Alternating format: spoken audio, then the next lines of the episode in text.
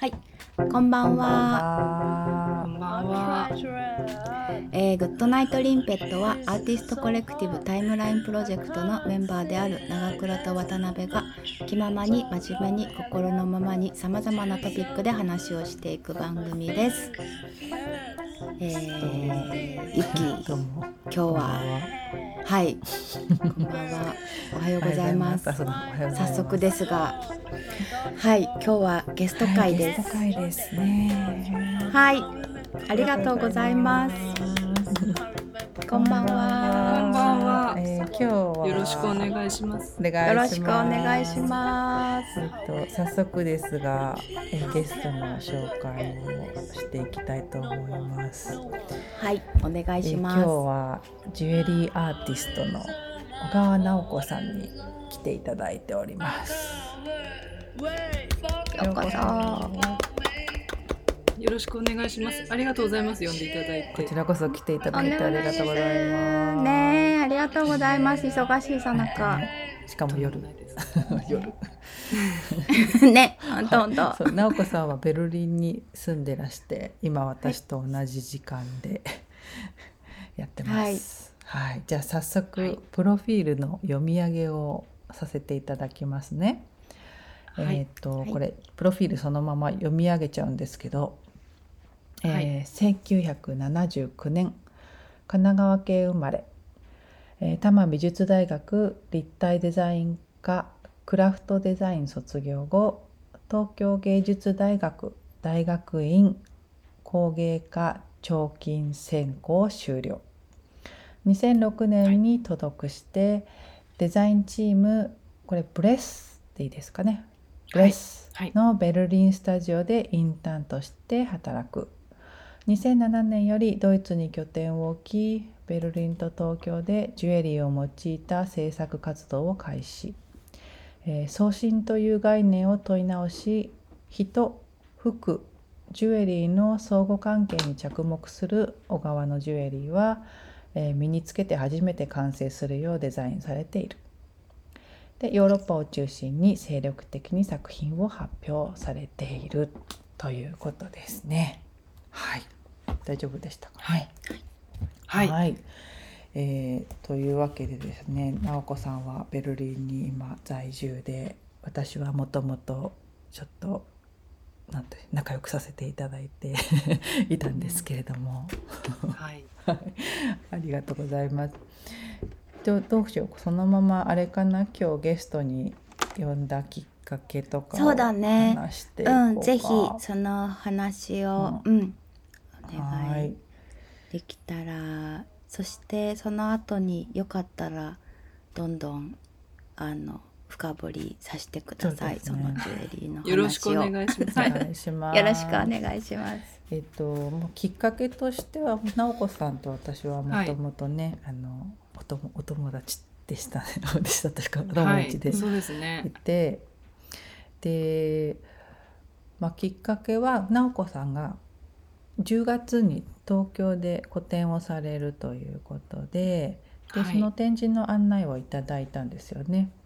でその展示があの今回の展示のステートメントがこうなんというのかな、えーこうちょっとジュエリージュエリー展って言われるあのうんとイメージするようなものとはちょっと違うものだったんで、あのそう。いろんな方にはい。どうぞどうぞ。あそう。それでなんかはい。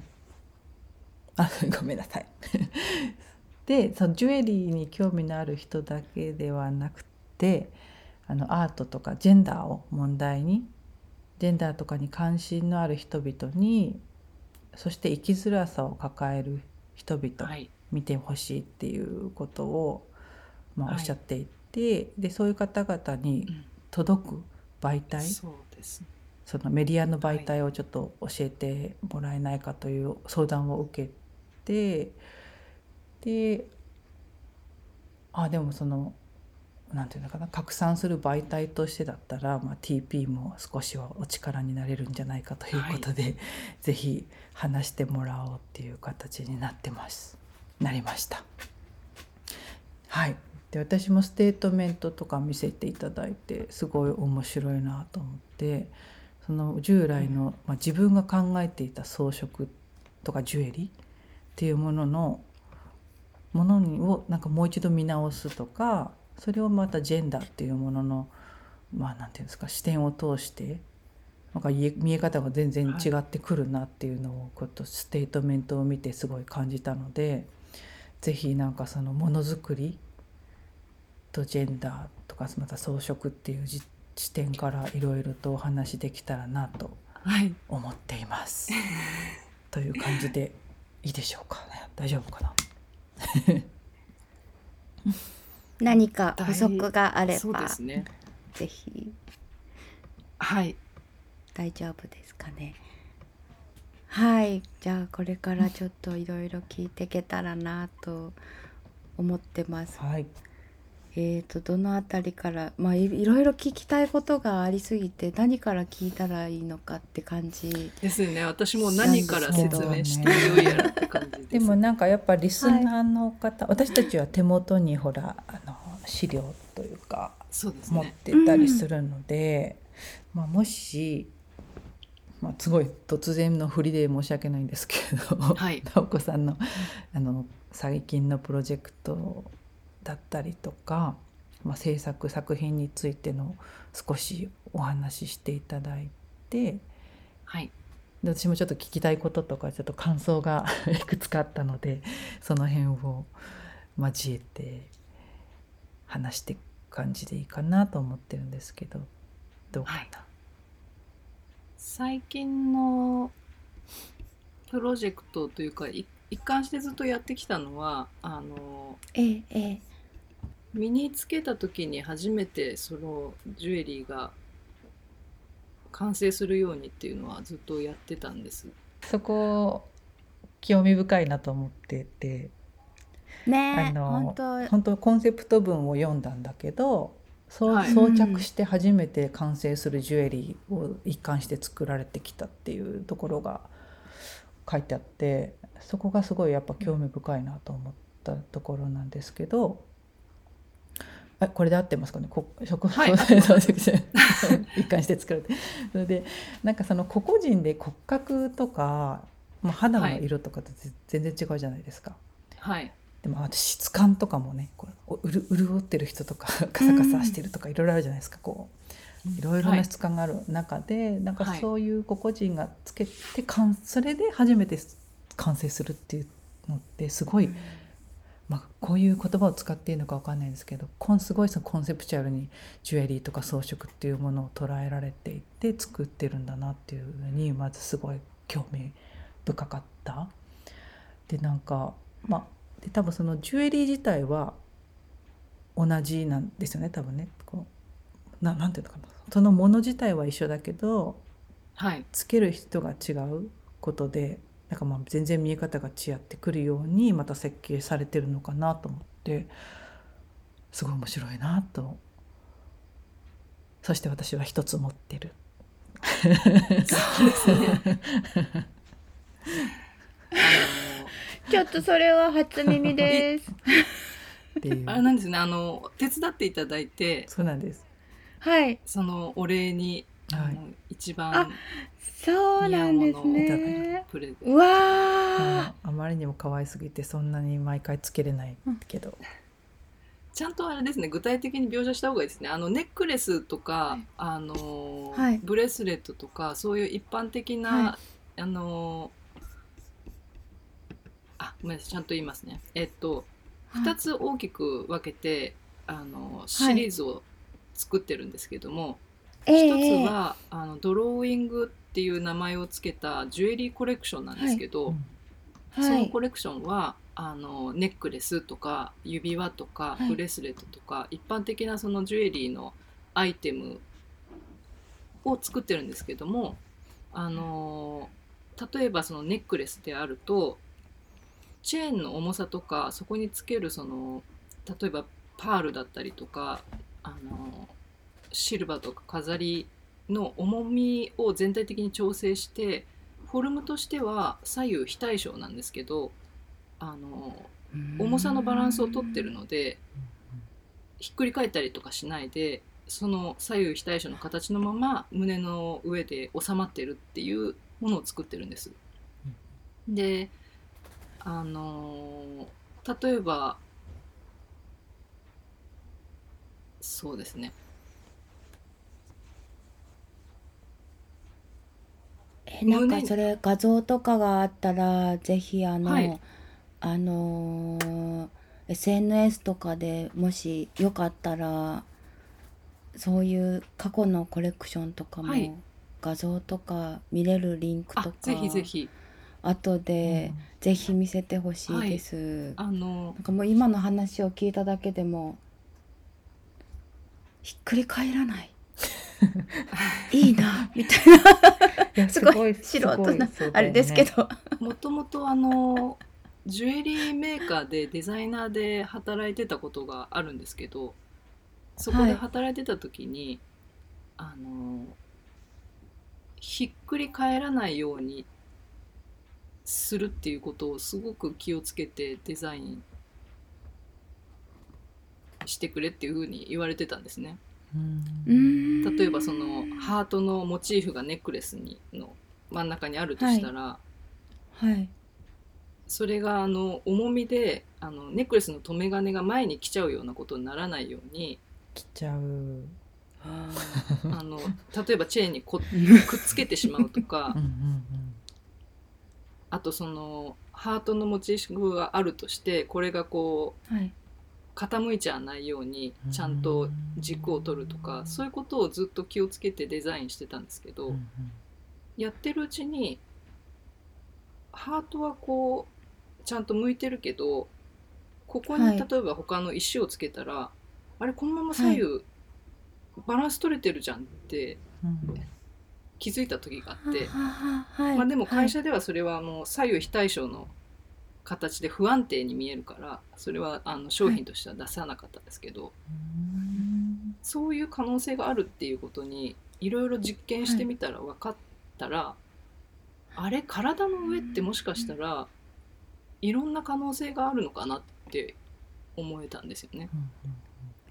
例えばそのこの鎖骨に引っかかるところで何か重みを1個つけとけば、あとこう、はいチェーンが綺麗にしなだれてくれるとかこのチェーンをこう丸いチェーンをここ引っ張っておいたら、ここにまっすぐな直線ができるなとか、えー、でもそれはあの首にかけてこの首の後ろで視点が、あ視点？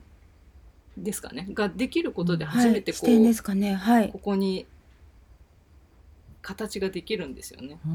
はい。この首に引っかかってるからとか胸の上のここに収まってるからとか、い、ろんな要素がこの首周りにあるっていうことに気づいたらなんかすごく楽しくなってきて、うん。そうそうなんかですごい。面白い。い。口を挟んじゃったけど。いえなんかすごいいろんな実験をそうするようになったんですよね。そう。なんかなんかすごい私そうなんか前話を聞いた時にすっごい彫刻的だなと思ってえー。聞いてて、なんかやっぱその身体になんだろう身体がべ身体とこうやっぱ相互関係を持っているジュエリーなんだけどやっぱすごい彫刻的な考えで作ってるなと思って私は一番、はい、初めにあの学生でその玉火の工芸家にいた時そこが鍛金っていう技法しかあのできないとこだったんですよね。金属工芸なんですけど、鍛金っていうあの、例えば銅板をこう金槌で叩いてお鍋にする。えー、えー、あれをあの技法をもとにあの彫刻のような大きいものを作ったりとかあとまあ鉄を熱して叩いて形を作ったりっていうような科だったんですよ。はい。でその時はあの鎧みたいなのを作ったりとかしてもともとそのあ女性の体ってとっても綺麗だなって思ってたんですよね。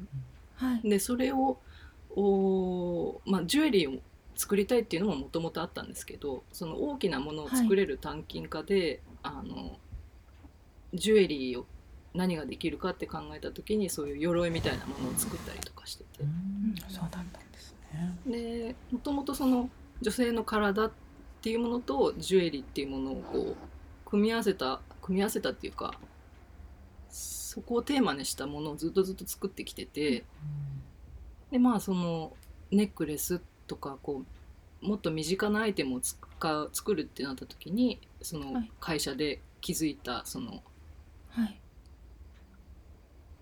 アシンメトリーなフォルムだけど体の上でなら成立するそのバランスっていうところを、ええええお追求してみようかなと思ったのが、はい。そのドローイングっていうシリーズなんです。うんうーん。でわあ面白い。それとはまた別にあの、はい。アート作品としてあの、はい。作るジュエリーっていうのもやっていてそれはあのちょっとまあお二人に説明したことなんですけどあのコンテンポラリージュエリーっていう分野がありまして、はい。えっと、1960年代ぐらいからあの欧米各地でこう起こった動きなんですけどもそのもええ。ともと職人としてあのジュエリーを作っていた人たちがあの、はい単なる装飾品工芸品じゃなくて作品としてあの作家の思いを表現したあの、まあ、表現活動であるっていうことをあー言って始めたその制作活動ええがコンテンポラリージュエリーっていうあのコンテンポラリーアートに影響されてついた名前らしいんですけどね。そうなんですね。はい。知らなかった。知らなかったよね。でそれがあの、うん。アメリカだったりイギリスだったりあのオランダとかドイツはい。ドイツだとミュンヘンあのアート学校にジュエリー科っていうのがあるぐらいうん。アートの分野でジュエリーっていうものを独立して教えるっていうのがあのあって。うんうんうんでそこで学んだ人たちがジュエリー作家としてあの、はい。作品を発表してるんですけどあのドイツはミュンヘンでそれがとても盛んでとても有名なジュエリー家があのミュンヘンのアカデミーにあってうん。でまあそこが中心というか、まあ、そこから出た作家もミュンヘンにし、えー住んで活動してたりもするしミュンヘンにジュエリーギャラリーっていうものがたくさんあったりうんするしあの1年に1回そのコンテンポラリージュエリーの世界的なあのコンペがあってうん。それに合わせてあのジュエリーウィークっていうのを街中でうん。開催したりとかメッセ会場でこうみんなが見せたりっていう結構大規模にやってて世界中からコレクターが集まったりする。一応だからマーケットはあのある分野があるんですよね。はいはい。でそういうのがあるっていうのをあの学生の時に知ってはい。私がやりたいのはこうこういうことなのかもしれないと思って、えうーん。作り始めたのがきっかけなんですけどそのはいアート作品としてのジュエリーっていう。えええそのコンテンポラリージュエリーだとあの必ずしも金とか宝石とか作ったりしあ使ったりしてなくて、はい。あのープラスチックだったりとかそれこそあのゴミとしてあったものを材料に使ってたりうん。紙だったり木だったりそれぞれの作家がうん。あの価値を見出して、はい。えー素材とその自分のスキルで形にした。身につけはい。る彫刻っていう感覚で作ってるうんものも多いですけど、あのーすごくコンセプチュアルな写真だけっていう作品を作ってたりとか。はいいうのもありますね。いろんないろんな作品がああって。でもそれそっか。あえ直子さんがってことですよね？写真だっけ？あせ世界あ世界的に。的にうんうんうんうんそんなオランダのあのリートフェルトアカデミーにもジュエリー科があって、うん。そこはあの身体に対してどういうアプローチをするかっていうようなあの勉強もしたりするらしくてとってもコンセプチュアルなもう本当、うん。コンテンポラリーアートと変わらないような、うんはい。あの作品が、うん、うん。うんたくさん見られますね。本当そうですよ。おー。面白い。ジュエリー科っていうのがあるっていうのが面白いですよね。うん。はい。なんかそこのでもそれでもあくまでもジュエリーなんですよね。ジュエリーをベースにしていて、なんかそのジュエリーたらしめてることって身にまとうっていうことなんですかね。装身とか装飾みたいな。そそうなんです何がジュエリーたらしめるのかっていうことに対してもうみんながいろんな答えを出すっていう、うん。うーん。ねなんか先ほど最初の頃はそのたまびの頃とかはあの鎧のようなものを作ってらっしゃっていたっていうお話があったと思うんですけど、そのそれも一つのジュエリーとは何かっていうののあの一つのなんて言うんでしょうか応答みたいなものにもなりうるっていうようなこともはいね、言えるってことですよね。やってました。はい。うんはい。はいなんか古典の話ってちょっとしもうグッと入っちゃっていいですか？あはいはい。なんかあのいただいたギャラリーのページで今度展覧会で出さ出される作品はい。のことをちょっと見ていてそのミラージュエリーっていうのがはい。あると思うんですけど、この辺りなんかをまさに私読んでてやっぱりジュエリーってなんだみたいなことを 考えましたよすごく。なんかこのミラージュエリーについてちょっと聞聞きたいというかおはい話ししていただけたらとてもはい嬉しいんですけど。はい私が説明するよりは直子さんが説明した方が良いかと。ミラージュエリーは、あのちょうど携帯より少し大きいぐらいのサイズの手鏡、丸い楕円の形した手鏡なんですけどはい。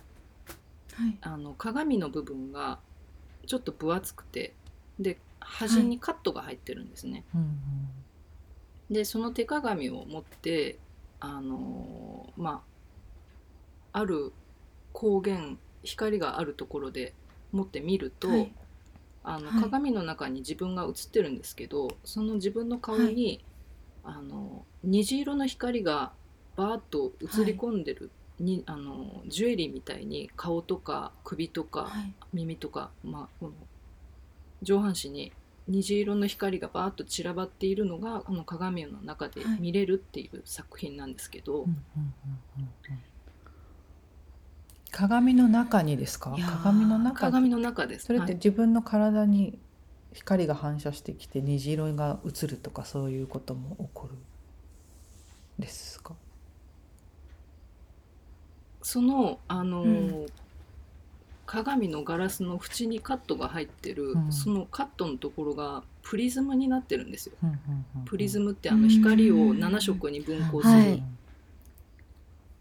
そこに反射して跳ね返ってくる光が虹色にうんうんうん。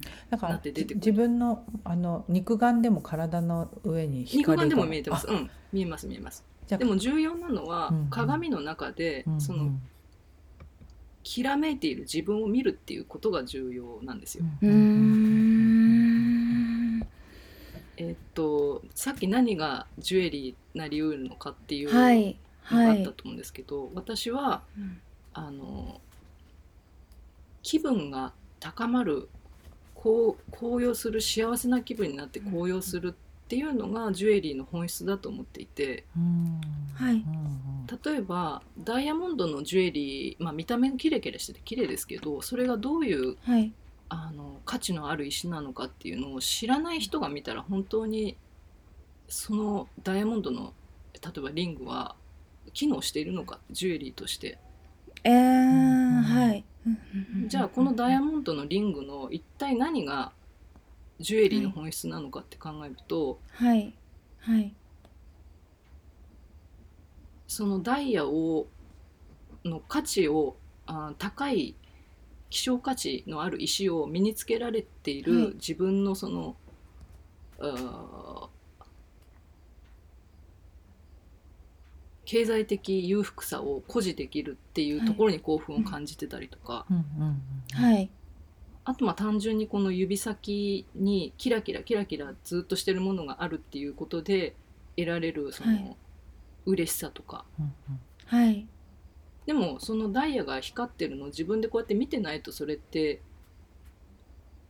えーっとファンクションしないですよね。自分がそれを確認するっていうことが大事であって。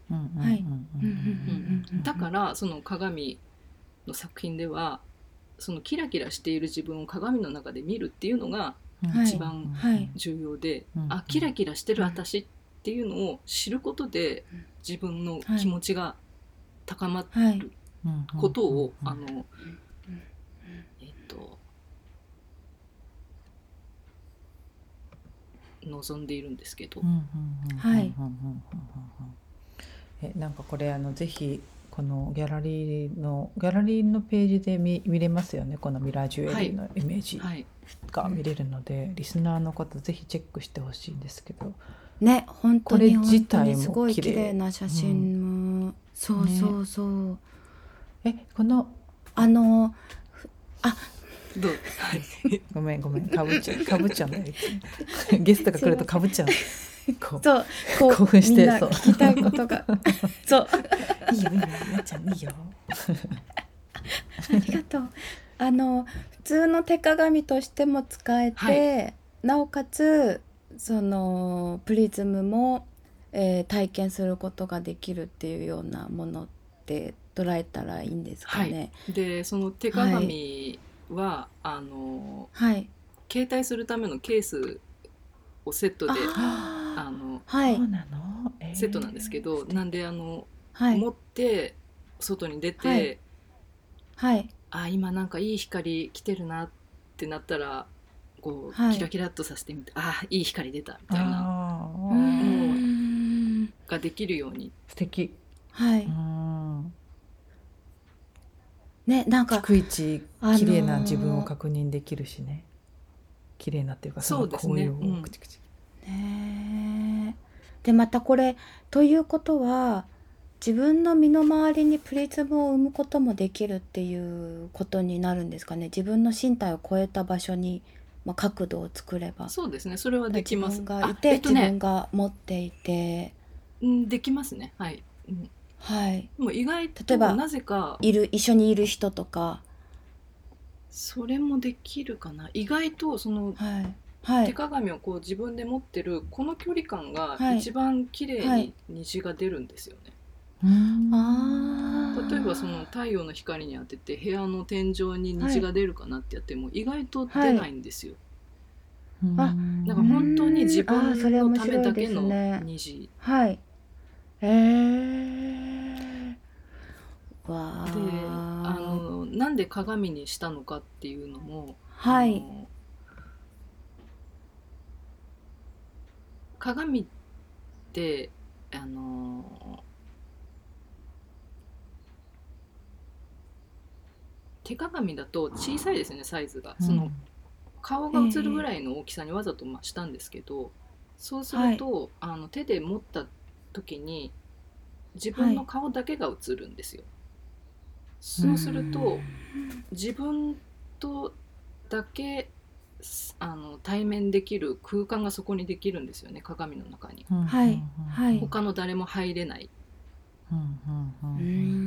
手と手の間にあ手と鏡の間に入り込むってなかなか難しうんうん。ですよねちょ誰かそうだね。ちょっとね。やらないでやらないよね。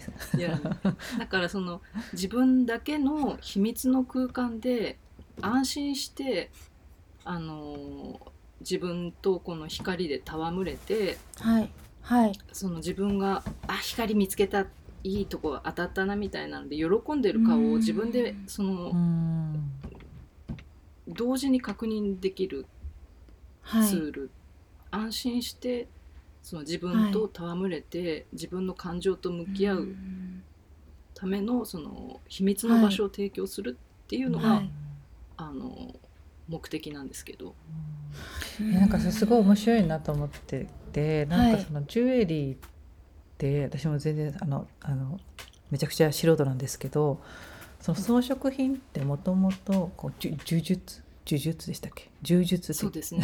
柔術とかあとはなんかそのなんだちょっとこう意味があったりとか魔除けとかで使われてたみたいなのが多分オリジナルだと思うんですけど、はい、それがどんどんこう広がってって今のような一般的なものになっていってる気がして気がしててっていうか多分そういうものだと思って思うんですよね。でなんかそのさっきも言ってたんですけどなんかその今現代だとその装飾品ってこう身につけているもので、まあ、その人のセンスとか、まあ、その思想とかけけ、まあ、い言ってみればちょっとそのすげえのものを持ってたらすごいこの人金持ちみたいなのとかも結構その社会に向けてのアピールにもなってるわけじゃないですか。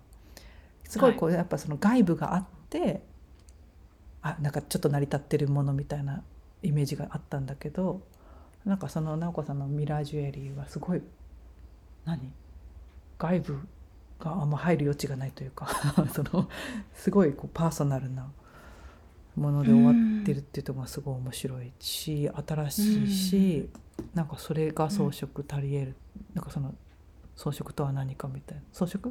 ジュエリーとは何かっていうことを考えさせられるとっていて面白いと思いました。うん感想。ね私もなんかすごいこのあのギャラリーのホームページで出てくるそのミラージュエリーのところの文章がすごくいいなって、あの拝見してたんですけどその自分を慈しむためのツールですっていうふうに書いてあってでなんだろう手鏡もなんだろう手なんだろう所作からこう設計されてるようなところがこう写真から見て取れるというかあのと取っ手が取っ手っていうんですか？持ち手？持ち手がない。はい。ないところにあのフォーカスした写真があるじゃないですか、あ両手で持っているところから、それにすごくメッセージがあるような感じがしたんですね。その向き合うって言った時にこう持ちやすい手鏡ってこう取っ手があるものもあるじゃないですか。けどこう両手で持ってこうその光と自分とっていう関係を作るっていうようなすごい内省的なツールっていうのの中で自分とその光っていうものの中でこう時間を過ごすっていう、まあ、その設計自体がすごくもう繊細に作られているんだろうなと思ってあの写真からもすごくコンセプトが見えるこれ素敵な写真たちだなというふうに思って見てました。ねえ、うんあのはいはい。どうぞどうぞ。あどうぞどうぞ。そう撮影はすごくあのディレクションしてくれた人も撮影してくださった方とあのモデルさんとヘアメイクさんと、はいみんなその、は一つのものをちゃんとこう共有できたのでそれに対して皆さんがそれぞれのプロフェッショナルなあの知識と技術ではい素晴らしい形にしてくださって、えねえとってもいいあの、はい。ビジュアルになったと思いました。うーん。ねえ。え、じゃああのあ、ゆきゆあきは、あはい。これも話していいのかな？ジュエリーハンティングブックのことはいはもちょっとお聞きしたいなと思っていて、はい、これはこのブックが展覧館会場でもう手に取れるという理解でよろしいでしょうか、はい、そうですね。このジュエリーハンティングブックについてもすごい興味があって、ぜひ聞きたいなと思っていたんですけれども、これは一個確認なんですがはい、ミラージュエリーとはまだ関係して関係はあるとは思います。うん。あの2010あえっとね2006年にあのベルリンに来たんですけど、私が。あのその時から、こういうこう街とかで見かけるキラキラした光をこう撮影してたんですね。であるはい。時その光にこう手をかざしてみたら本当にこう自分の体にくっついてるみたいなこう錯覚をしたんですよ。あの例えばこう指のところにやったらわあ指輪みたいっていう感じがして、はい。じゃあこれをまあこの光がジュエリーっていうことでちょっと写真撮ってみようっていうのでずっと撮りためてたんですね。で2011年に改めてそのジュエリーハンティングっていうプロジェクトとして発表してそれからずっと続けてるうプロジェクトなんですけどそのプロジェクト内ではそうやってあの見つけた光とか、まあ、影とかのあの、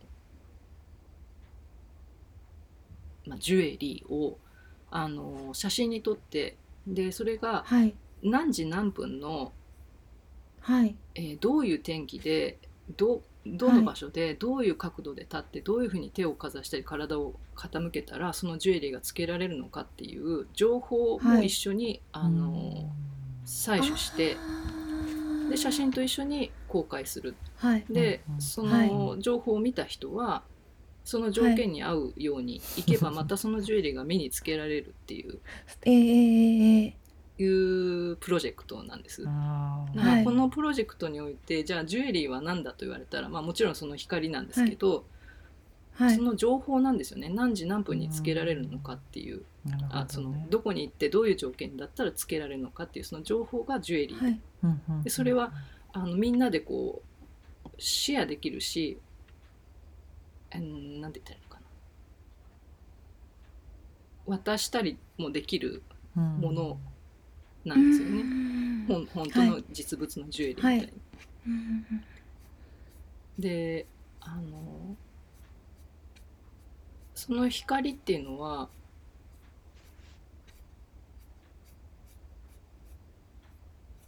うんその情報を知ってることで普段の生活がねちょっと待ってくださいね。うんちょっと考えさせてください、うん。えーっと、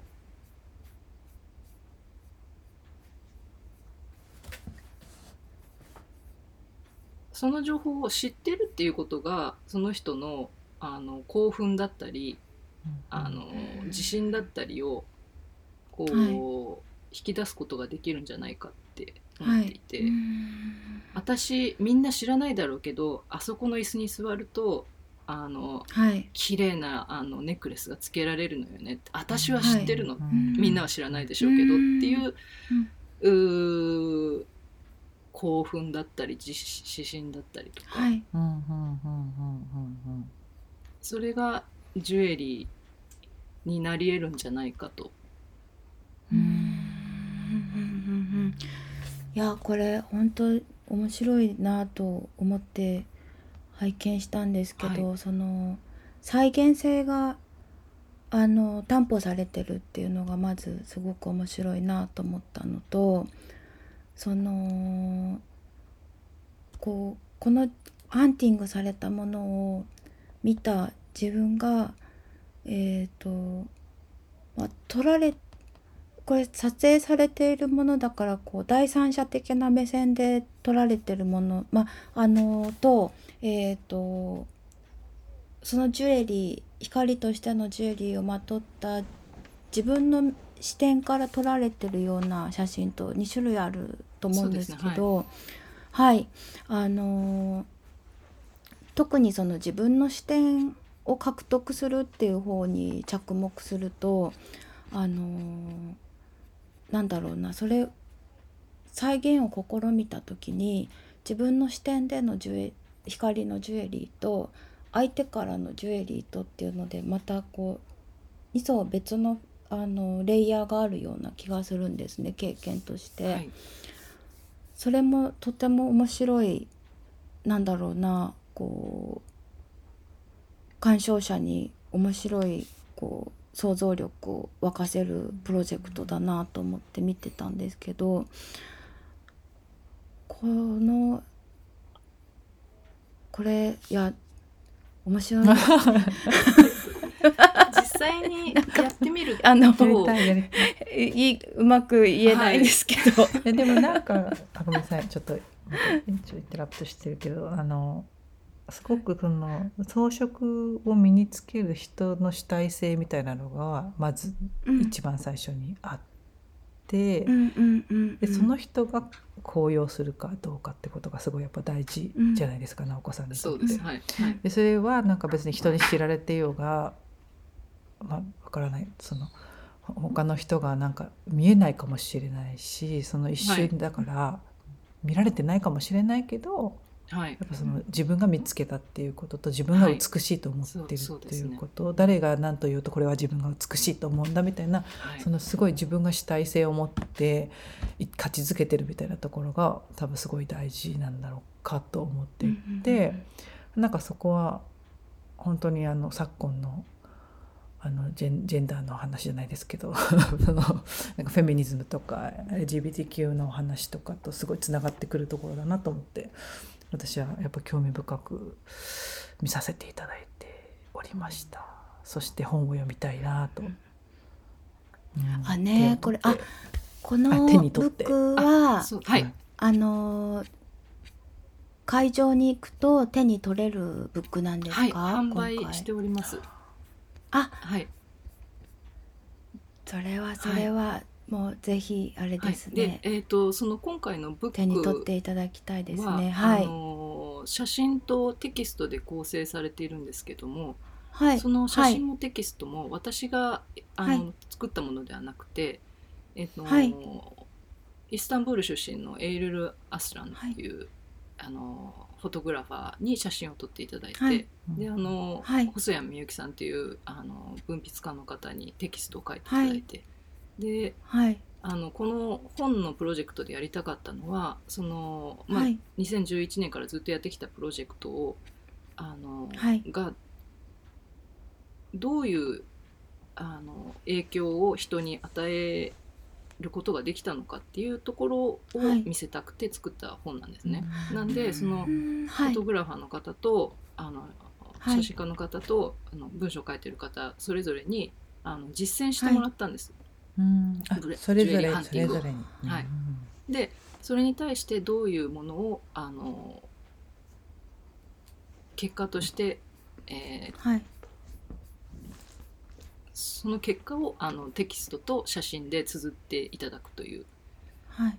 形になっていてでそれをあの本で読んだ方があのそのフォトグラファーの方とテキスト書いた方がどういう経験をこのプロジェクトでしたのかっていうのをあの、はい。追体験できるような仮体験できるような、あなるあほど。こういうふうにやってみると感じるんだなっていうのを、はい。あの本で伝えたくてうん作りました。なんか。なっこさんの中でこうなんて言うんでしょう。新鮮というか改めてその反応としての写真作品やあのが出てきた時に新鮮だったものだったりっていうのはありましたか？何かそのそのやり取りの中で。エイルルさんはあの、はい。プロジェクトのその概要を話してこういうふうにやってっていうのを説明してから、あの自分でずっとはい。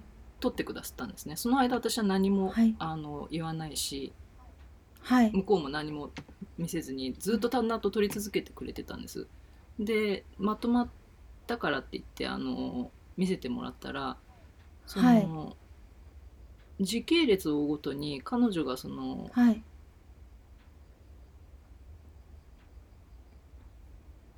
偶然見つけた光を通っていたんですけど初めは。だんだんそのうちに、はい。はいあの自分で工夫してその光が出せないかっていうようなあのチャレンジをしだすんですよね。でそういうことをやっていたら周りのそのはい。ご家族だったり、あのはい。ご友人たちがはい。じゃあこういうのはどうみたいな形であの、はい。提案してくれたりししたっていうのがそのずっと見ていると感じてそれがとってもはい素敵だなと思いました。はい。はじじゃああれですね。なんかこうだんだん自分でこう世界にある、まあ、光の中からジュエリーを見出していくというか自分でこう欲しいジュエリーをまさしくハハンティングでしていくような経験が写真から見えてくるっていうような、そんな形だったっていうことなんですかね。であの、うんその写真がどういう状況で撮られたのかっていうあの、はいドキュメンテーションもあの彼女がしてくれてるんですけどそれも合わせてはい見るととっても素敵なので、ぜひ見ていただきたいです。はい。あ、じゃあそこは注目ポイントですそうですね。ね。なんかね、このギャラリーの、で、ギャラリーのページでちょっと一部の写真が見え見えてますよね。これね。これはい、だけでもなんかすごい素敵。ね。でぜひ見てもらいたいので、はい。リンクを貼ありますります。ので、テキストもあのーうん。フェミニズムの視点からっていうとちょっと偏ってしまうなと思うんですけど、うん。の女性として生きてきたあの細谷みゆきさんがはい、このじゅあのプロジェクトをすることであの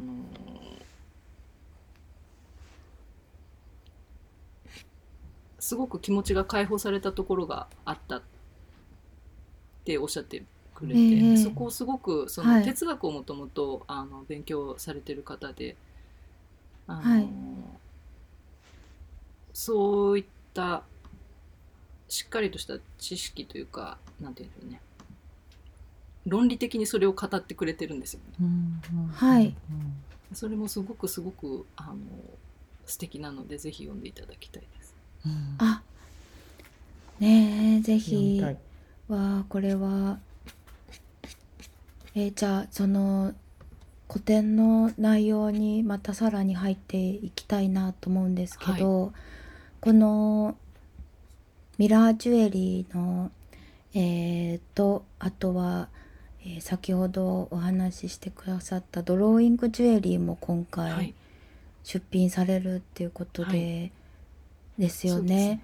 こっちの方のお話も少しあの新作っていう言葉もホームページの方で拝見したので、その辺のお話もぜひちょっとあのできる範囲でしていただけたらそうですね。まあそと思うのんですが、はい。一番初めにお話ししたドローイングシリーズの新しいものなんですけど、はい。あのシリーズを始めた頃はネックレスをすごくたくさん作ってたんです。で途中から、あのイヤリングだったりあのブレスレットや指輪だったりを作るようになってきてで久しぶりにまたネックレスに戻ってきた新作なんですけど。うーん。ねこのあの写真を拝見してるとリングとあとは新作のネックレスはい。の写真が拝見できるんですけど、はい。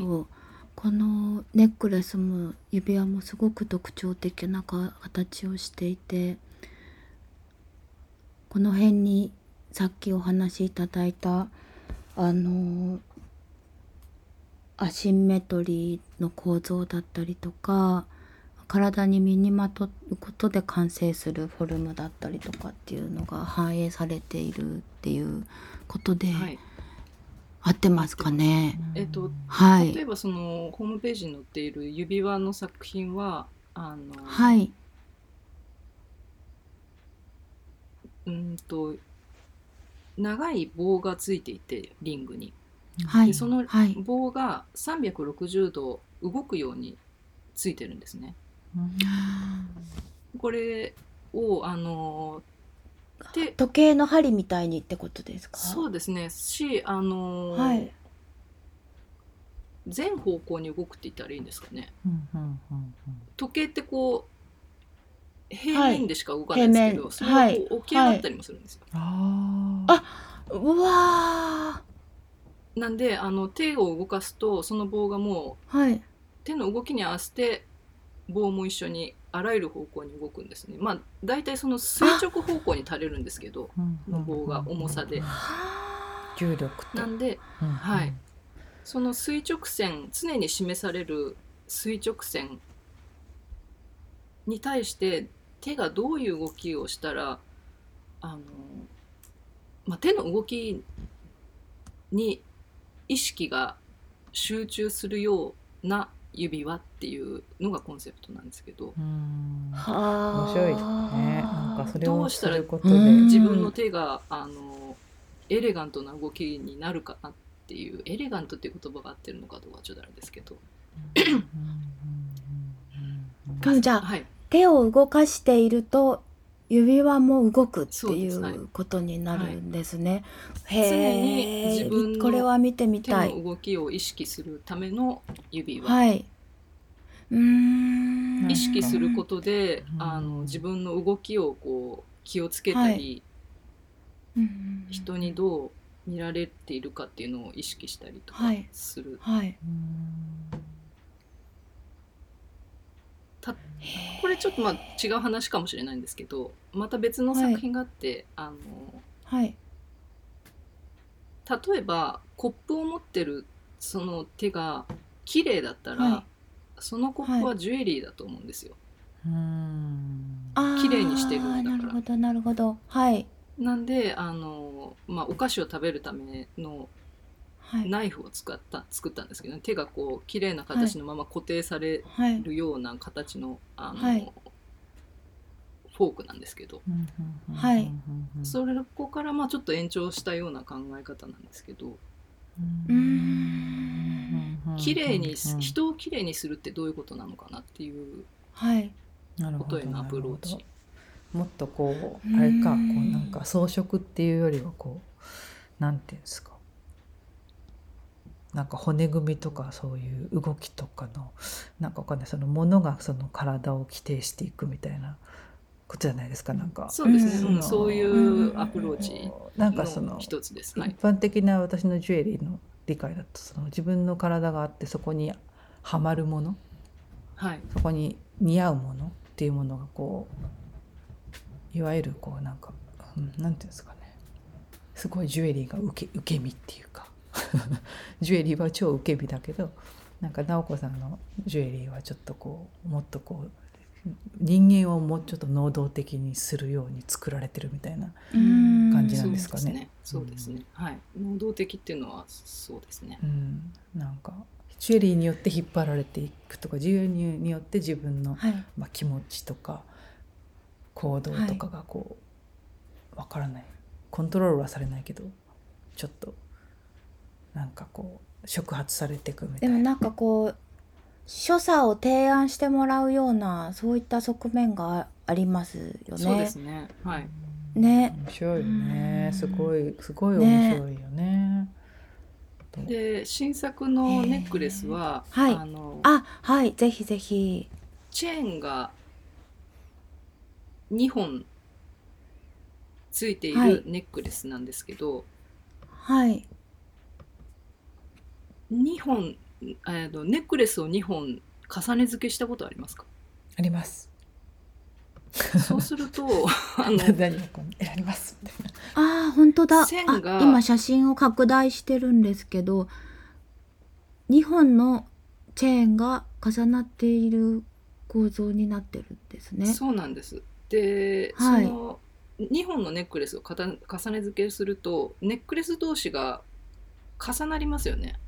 絡まります。はいまあそれもそうですね。でそうじゃなくあの重ならない、体の上でその2本のネックレスが重ならない形っていうのをちょっとやってみたいなと思ったんですよ。あこれは長さもなんか全部一緒ってことか。一応長さ一緒ですね。本当だ重なってるけ重などってないかつずれてるようあそうですなずれてる仕組みになってるんですね。ネックレスのその独特の楕円のラインはいはい。がちょっとこう左右に2本ずれてうんうん。はい。ちょっとずれてる。胸の上に収まっているネックレスはい。なんですよ。うん。はい。そう言葉で説明するの難しいです。そうですよね。現物現物見見てくださいみたいな。ね。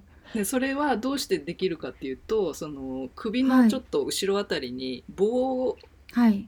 が、あの仕込んであって仕込んであってというかくっついてるんですけど、はい。そのうん。棒が、はいあの首の丸いこの首のラインにぶつかった時に、はい。はい。支点力点作用点で、あのうんちょっとはい。浮き上がるんですよその棒の先端が。うんうん。首の R と重なって、はいこう、はい。ピコッと。うんうんうんはい。でそのピコを利用して、あのはい。ネックレスの楕円のラインをずらしてるんですけど、うん。はい。えー、なんかそんなすごい面そう白いことまで言っちゃ言っちゃっていいんですか？ここで。なんか。いや別にいいんですけど あのあそういうこう、ここの首のラインを利用するとこんな面白い形が出てくるっていうのをこう見せたかったんですよね。これもだから手に持ってこうブランとぶら下げてるとはい。出てこない形なんですけど、首のこのラインに初めてうん。重ねた時に初めて出てくるこのラインなんですよね。はい。わあなるほど。本当にまさに身につけて完完了するジュエリーですね。そうですね、うん。その形を自分の体が作ってるんだっていうところにあの自信を持ってもらいたいっていうかあなたが作ってるんだっていう。あーでもなるほどそれはそれはすごいこう相互関係がに生まれそうですね。ジュエリーがあるからじゃなくてってことか。まあ、あうんのどっちもあるからなんですけどね。どっちもあるからってこうとですよね。ん自信を持ってもらうためのこはい。うんとサポートじゃないですけどお手伝いというか、はい。どうやったらその人に自信を持ってもらえるだろうかっていうのをジュエリーでできないかっていうのをずっとトライしてるんですけど、へえ。わ。そのう、んえっとその自信っていうのはあの、はい価値あるものを私が作ってはい。じゃあそれをはい。どうぞあなたが持ってることであの価値のある人になれるんですよ。それで自信持ってねっていうことじゃなくて、はい、あなた自身に価値があるっていうところに、はい、あの気づくのが一番の自信になるんじゃないかなと思ってて。それをどうやったらあのジュエリーで引き出して提案できるのかっていうのを。いろんな方法でやってみてるんですけど。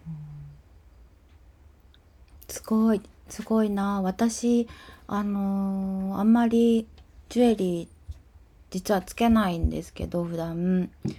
あの今直子さんの話を聞いててすごく目から鱗だったのが確かに自分がこの装飾にふさわしいかどうか私のライフスタイルにジュエリーというものがあのー必要かあとはジュエリーに自分のライフスタイルが必要とされるのかみたいなところで少し引け目を感じるような、はい。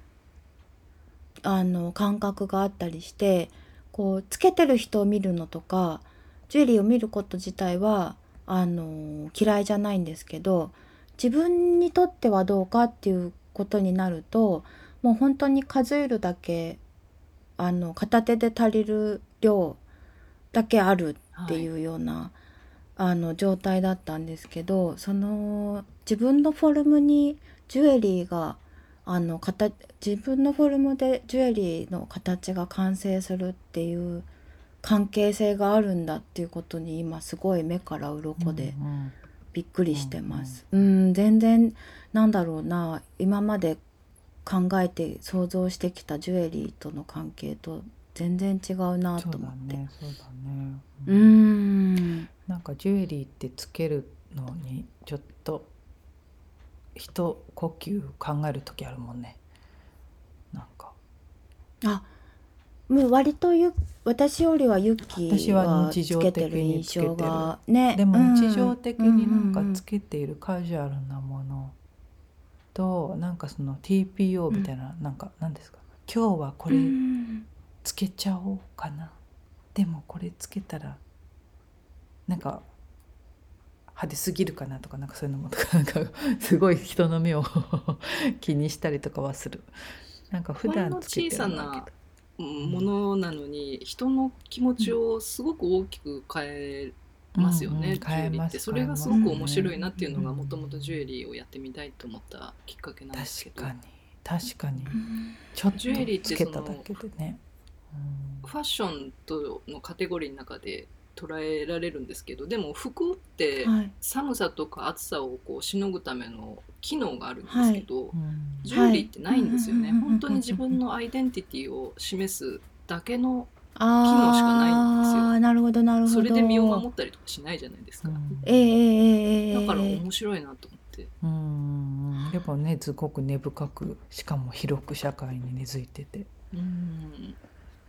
であとその、まあ、ちょっと話飛んじゃうかもしれないんですけどあのそのコンテンポラリージュエリーの、まあ、シンポジウムみたいなのがあってそれに行った時にあのドイツでね、あのジュエドイツのあの方は心理学者ださんだったのかな？あのコレクターの方だったと思うんですけど、たまたま、はい。あの隣にいて話する機会があって話してたらはい。あの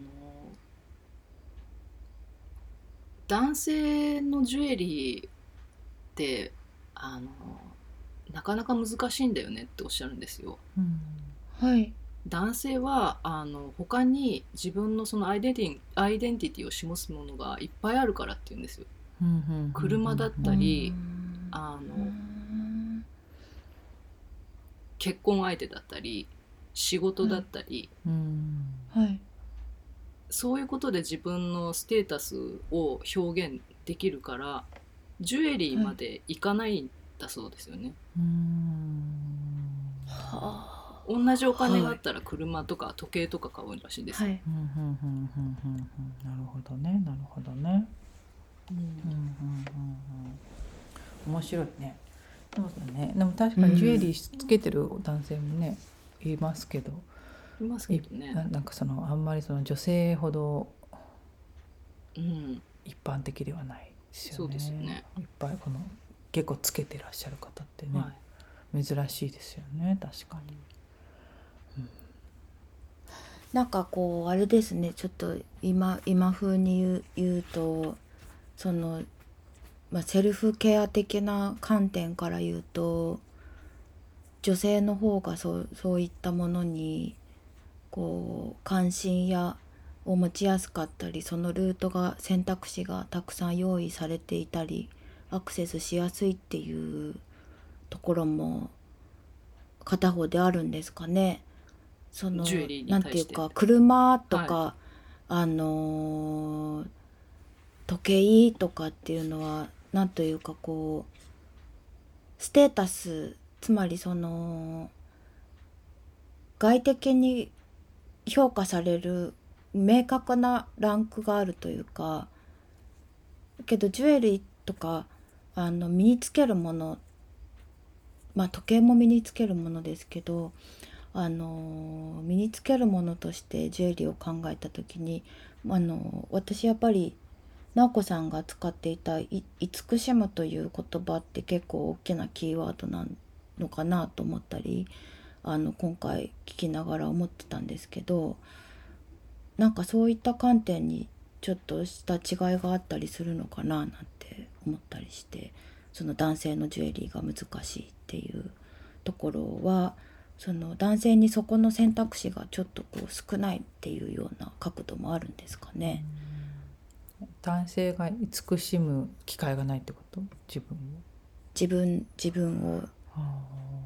なんかどうなんどうなんですかね？ね。うーん。でもなんかそのステータスを示すだからその女性は美しさっていうものがステータスであるっていうふうに、まあ、社会の中で決められていいて、うんうんうんなんかそうだね。その観点もあるね。そういうものに対するあ楽器じゃないけどそういうもので苦しめられてきている人たちが多分いて、うん。いあと生きづらさを感じている人たちとかがいて、うん。であちょっとなんかうまく言えないけれどもなんかそういうなぜ女性が美しいことがステータスなのかみたいな、まあ、男性もそうなのかもしれないですけど、まあ、男性に比べたらうん。ちょっと女性の方がその比重はプレッシャーは多いまあなみたいな。ねそうだね。うのはあるんけど、うん。なんか分かんなくなってきた。なんかそこにおいて直子さんのその提案提案っていう言い方があの適してるかちょっとわからないんですけど、あの作品でやっていることがすごくなんだろう。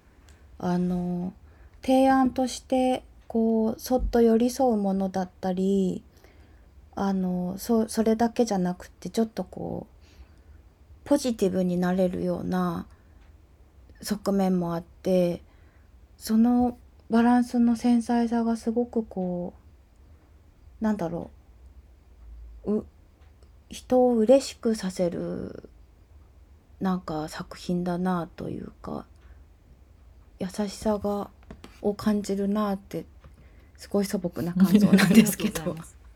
なんか私がまだあのねあの展覧会があのこれからなのであれあれですけど例えば行ってこういう提案があるっていうのを知ったらあーなんかすごくこう嬉しいなと思う、うん。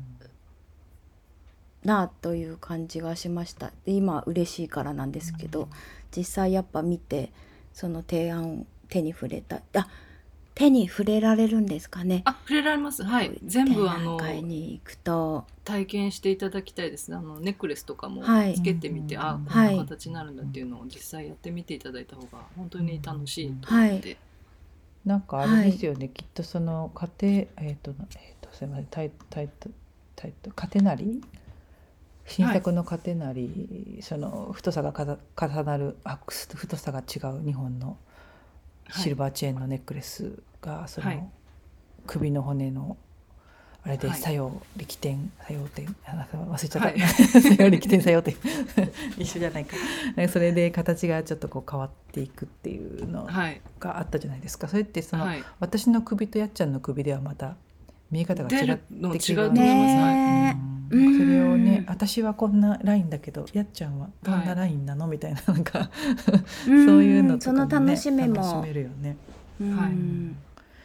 あでもすごいいいですね。こうなんか無唯一無二性があるような。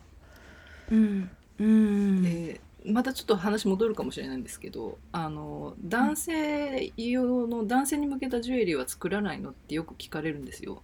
でも私やっぱり男性がジュエリーに対して何を求めてるのかがわからないんですよね。あーうーんだからあの改めて思うと女性のためにというか、うーんそのジュエリーっていうそのなんていうな出来上がった価値を一方的に与えられ続けてきた女性に対してあのいや価値は与えられるもんじゃなくて自分で見出すものであなた自身が作り出せるんだっていうことを伝えたいっていうのがこうモチベーションにずっとあるんだなってことが、そのはい。じゃあ男性ジュエリーを作ってくれって言われた時に改めて感じたことだったんですよね。うーん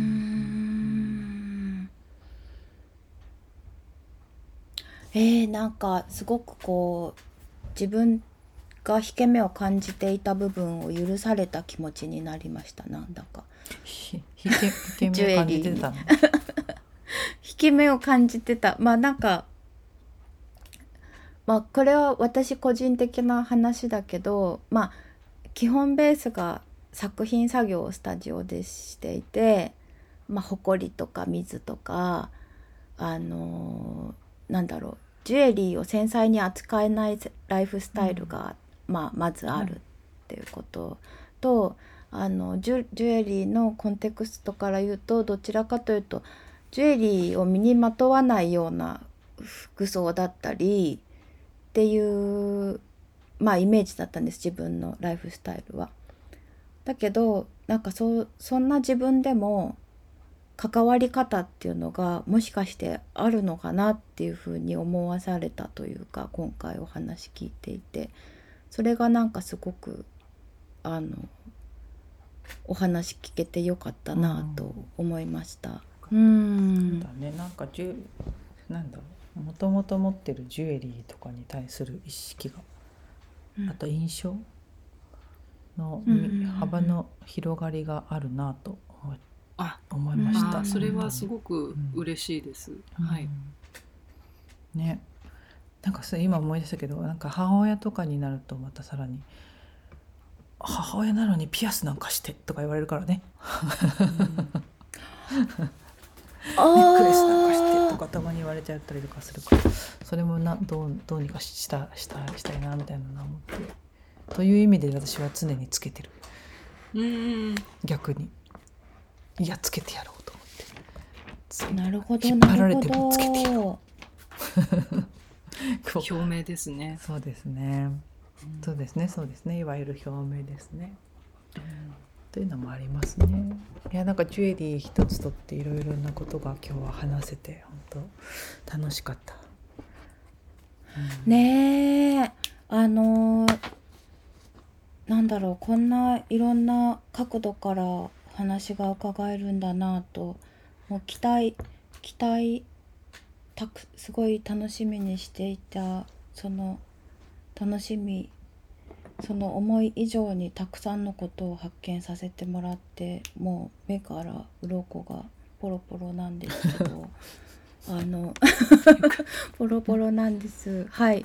ぜひあの告知の方をゆっくりお聞きしたいなと、あのなんせまあ聞いてくださってる方はねそういうのよく行かれる方ももしかしているかもしれないんですけど自分がそのジュエリーの展覧会っていうことにすごく疎くてその辺もなんかぜひあのちょっと聞いてみたいなと思うので告知の方をちょっとあの先にちょっと話を伺いながら締めの方に入っていくっていうのでいかがでしょうか？そうしましょうか。はい、じゃあぜひはい、10月ですよね。はい。10月の7日金曜日から、あの10月の23日の日曜日まであの東京の恵比寿にあります、ジュエリーギャラリー、あのええギャラリー・ドゥ・ポアソンっていうジュエリーギャラリーであの個展を開きます。はい、でそこであの今までご紹介いただいたミラージュエリーと、えージュエリーハンティングの本と、はい。あとそのはい。ドローイングのジュエリー、その3シリーズを、はい。あの展示します。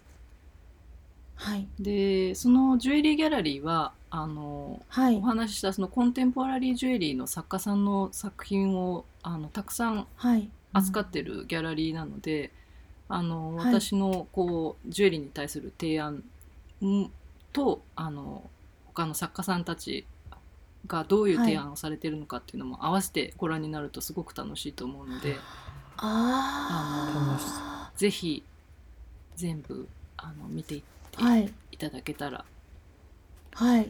あ、それはすごく大きな体験になりますそうですね。ねなんか私は今回初めてコンテンポラリージュエリーというものをあの知ったんですけど、今ちょっとホームページのアクセスの方を見てみたらあの日本では数少ないコンテンポラリージュエリーを扱うギャラリーさんだっていうふうにあの紹介されていて、はい。えそれがじゃあそういったものもまあ一緒に見れるってはい。いうことなんですか日ね。本の作家さんだけではなくてあの海外の作家さんも多数扱っていらっしゃるので、あのはい、それぞれの方がどんなあの主張されているのか、ぜひ、はい、あの作品を通してはい、知っていただけたらと思います。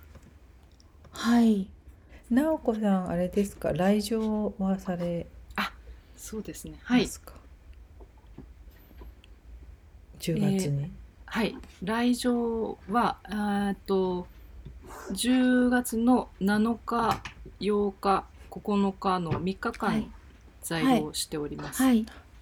はい。はい。じゃあ。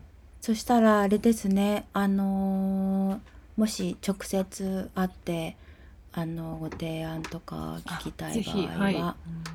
そのおあの日にちを狙っていくとお会いできるっていうことですよね。感想など直接あの、はい。伺えるのを楽しみにしております。はい。はい。ああのこのこれを聞いてくださった方はいいね。リンペット聞きましたって言ってくれれば。うん。はい。得点すごく得点嬉しいです。直子さんと喋れる特典、直子さんと喋れる盛り上がること間違いなし。盛り上がる特典。ですね。ねぜひ私もあの時間をこの時間材料日に行けるかをチェックし,、はいしつつぜひ展覧会に伺いたいなと思っています。はい、よろしくお願いえいたしーます。あのあーありがとうございます。今じゅんまさしくじゅ準備中って感じですか？もうあのーはい大体準備は終わって、はい。すごい。えええ あのやっぱりドイツと日本で離れてるんで、そうですよね。あの早めにこう、作品は作ってし写真を撮らなきゃいけなかったんですね。ああなるほど。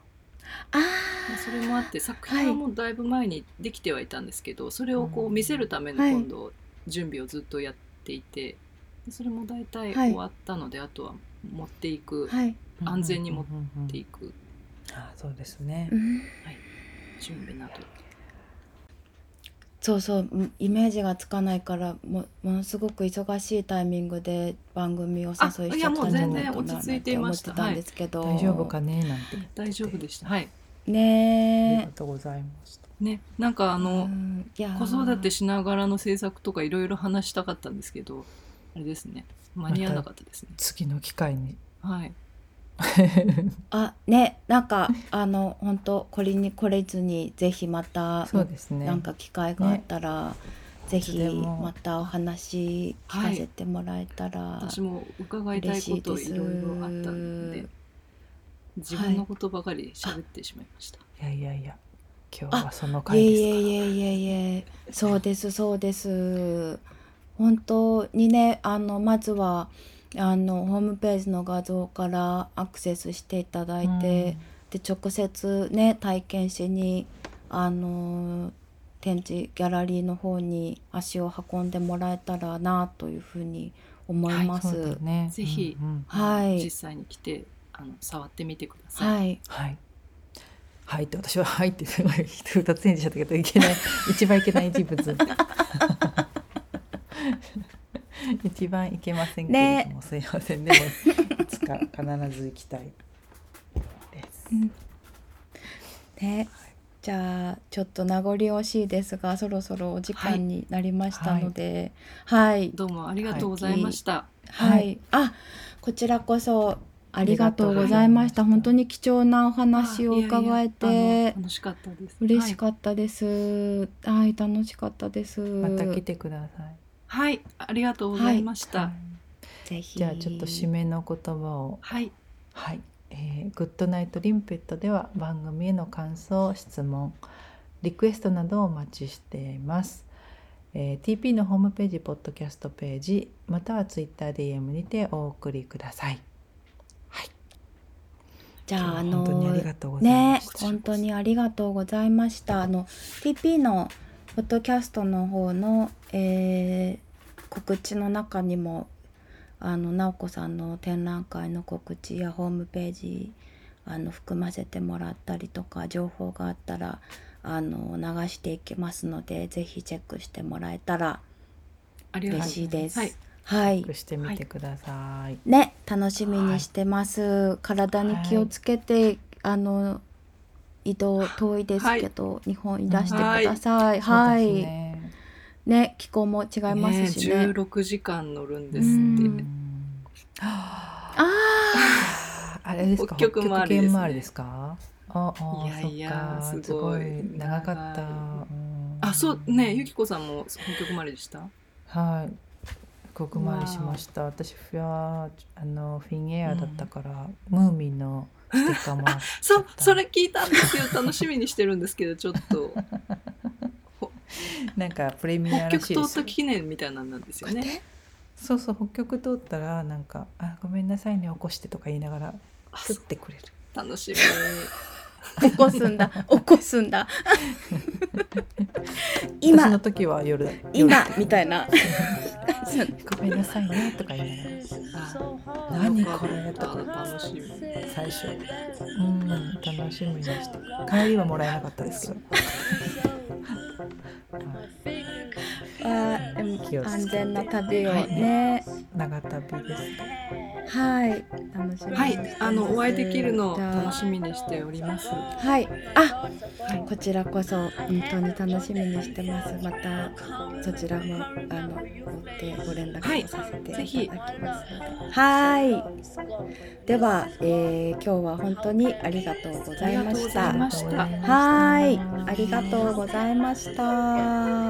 えーとではおやすみなさいおやすみなさはいおやすみなさい、おやすみなさい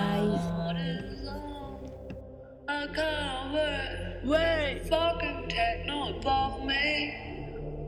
He's listening to that shit. I cannot shit. I want to shit on you.